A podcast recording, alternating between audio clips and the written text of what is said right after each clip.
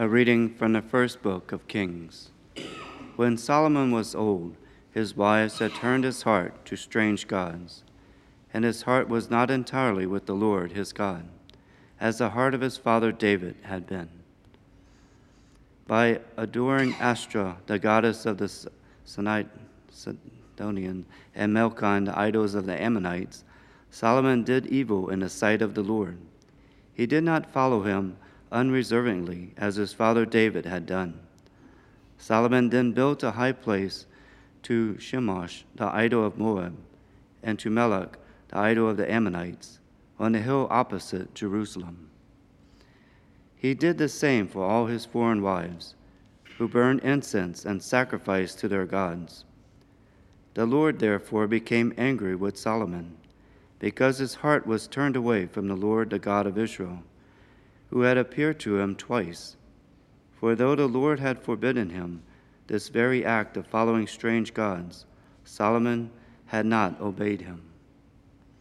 So the Lord said to Solomon, Since this is what you want, and you have not kept my covenant and my statutes, which I enjoined on you, I will deprive you of the kingdom and give it to your servant.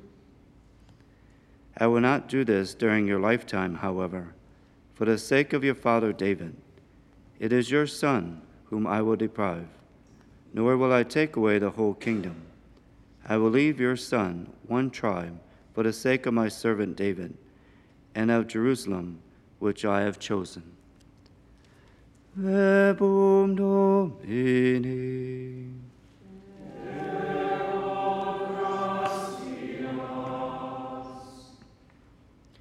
Remember us, O Lord, as you favor your people. Blessed are they who observe what is right, who do always what is just. Remember us, O Lord, as you favor your people. Visit us with your saving help. But they mingled with the nations and learned their works. They served their idols, which became a snare for them. They sacrificed their sons and their daughters to demons, and the Lord grew angry with his people and abhorred his inheritance.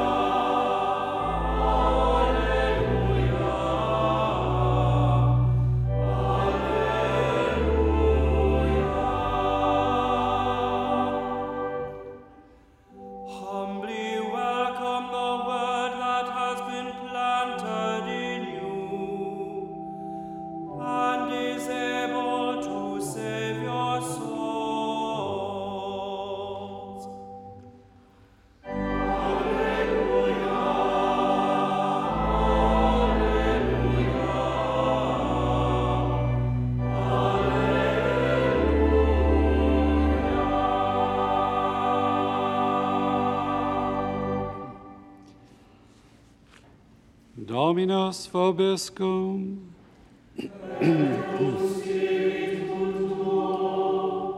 Lectio Sancti Evangelii secundum Marcum.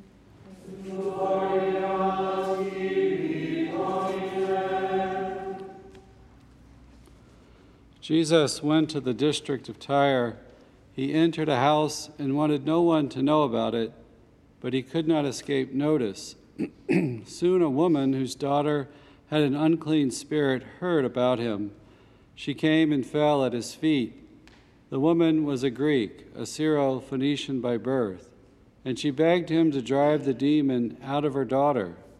He said to her, Let the children be fed first, for it is not right to take the food of the children and throw it to the dogs. She replied and said to him, Lord, even the dogs under the table eat the children's scraps. Then he said to her, For saying this, you may go. The demon has gone out of your daughter. When the woman went home, she found the child lying in bed and the demon gone. Verbum Domini.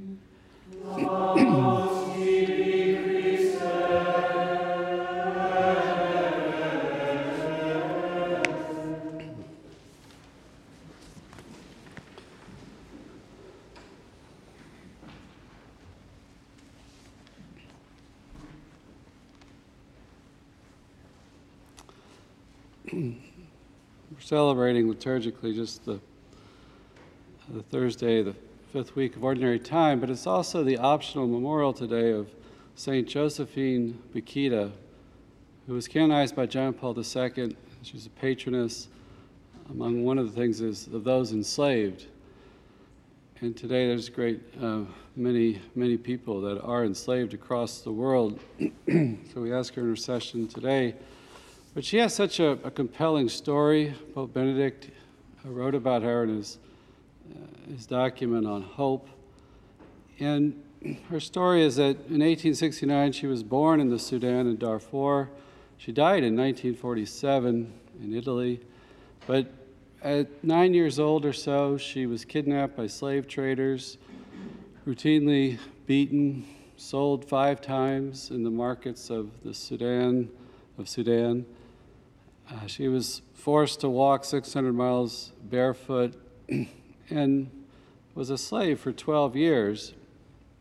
The last part was in Italy, uh, where they outlawed slavery and she was freed there. But she bore 144 scars on her body uh, from beatings and even intentional scarring and tattooing. But she was in 1882 bought by the Italian consul in, in the Sudan, Callisto Legnani, who would return uh, to Italy with her and she would be freed there. And that was not far, like 15 miles or so from Venice. And she would be taught uh, the Christian faith, taught about the Lord, whom she called Paron, which meant master in their dialect, the Italian dialect in that region.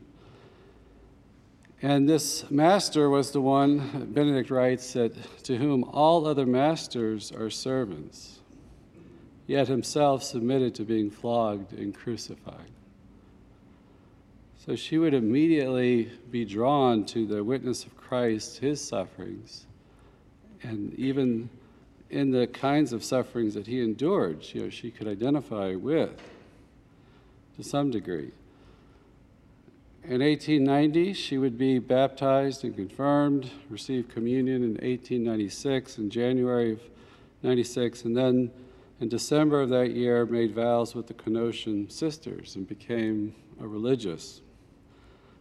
And with the Canossian sisters, she worked in the sacristy, she worked as the porter, and she traveled around Italy to promote the missions. Her heart was in Africa for her people and things, and she would promote the missions there that they may be taught about the faith.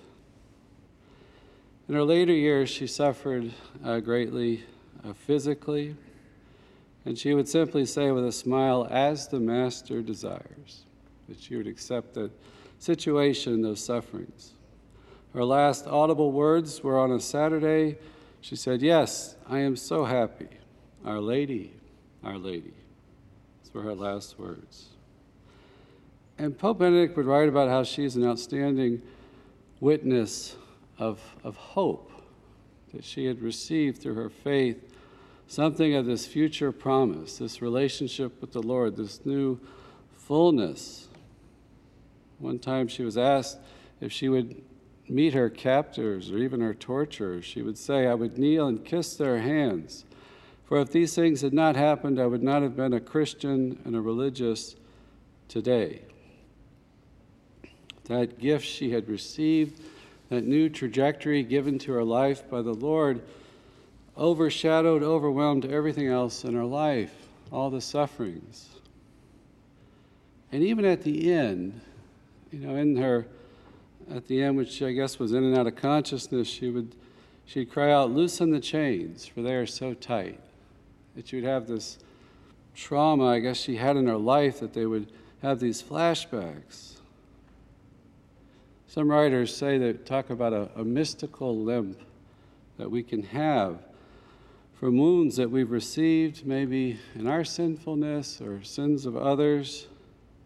This limp that we have never goes away.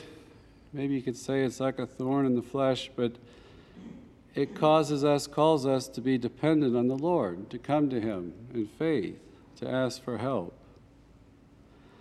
So Pope Benedict would write, he said, faith is not merely reaching out, it gives us something something of the reality we are waiting for. This communion with the Lord, this beatific vision, this heavenly life, that faith brings it into our life now. It draws the future into the presence, the substance of things to come, things hoped for. And in our, our difficulties, we could know this closeness to the Lord that, who sustains us. And as Benedict would write so beautifully, who's waiting us, that we, who is awaiting us, that He is, that we are loved and He waits for us, that we have a home, a place that we ultimately are to be, and we can experience something of that now in life's difficulties and with the, the limps, the mystical limps that we probably all have to some degree. I think we see something of this witness in the reading today from the Gospel this woman that comes to Jesus in the district of Tyre, we're told she was Greek, Syrophoenician by birth. And this is in the northern coastal regions of Israel, you know, way north of Jerusalem along the Mediterranean. Tyre and Sidon were these coastal cities. And they were known, the Canaanites were there, they were known for their pagan idolatry, even at the time of, of Jesus. The Israelites were to go in to the promised land and to conquer all these nations, to drive out all this idolatry. We can see in the first reading, Solomon, through his wives and marrying them, he took on their practices, their gods, and set up altars and things and fell away. This is always our temptation to turn to false idols and things. And the Israelites were to go in and clear these out, but they didn't completely finish that conquest. So these pagans, these Canaanites, their ancestors were still there practicing idolatry. So in this place of lack of faith, Jesus is drawn by this one woman's faith and her humility. She keeps crying out. We see that in Matthew's version this is Mark today. But she cries out, I think it's like three times. God doesn't always immediately answer our petitions in a knee jerk fashion. Sometimes He draws virtues out of us and can make us a witness through persevering faith, through humility. But our Lord can't refuse that humility, He's drawn to it and they have this little, and remember, like the preceding scene yesterday, he talks, he's battling the scribes and Pharisees about, he's, he wants to purify the heart. He says these, these food laws and things that you've even sometimes add to the burden of the people through an oral law, he said, you know, that doesn't get at the heart. That goes into the stomach, right? It just passes out he wants the heart to be transformed. And this is where virtue and vice come out of or live in, where decisions that are made. So he's coming from that hardness of heart, he's encountered with the scribes and Pharisees, to this unexpected place of faith with the Syrophoenician woman. He's going to the borders, to those outside the inheritance of God. And that's where we are when we sin, right? We're walking away uh, from the house of the Lord. And there, we tend to make quick judgments of others. About good and evil. We tend uh, to have a lack of acceptance of others and their life conditions. We lose our focus on the Lord. We don't recognize ourselves as sinners there. But she comes breaking through all this out of maybe her love for her daughter to be exorcised of this demon and cries out in faith and humility. So when Jesus speaks about that it's not right to take the food of children, throw it to the dogs, you know, commentators believe he's talking about his, his earthly mission is first primarily with Israel.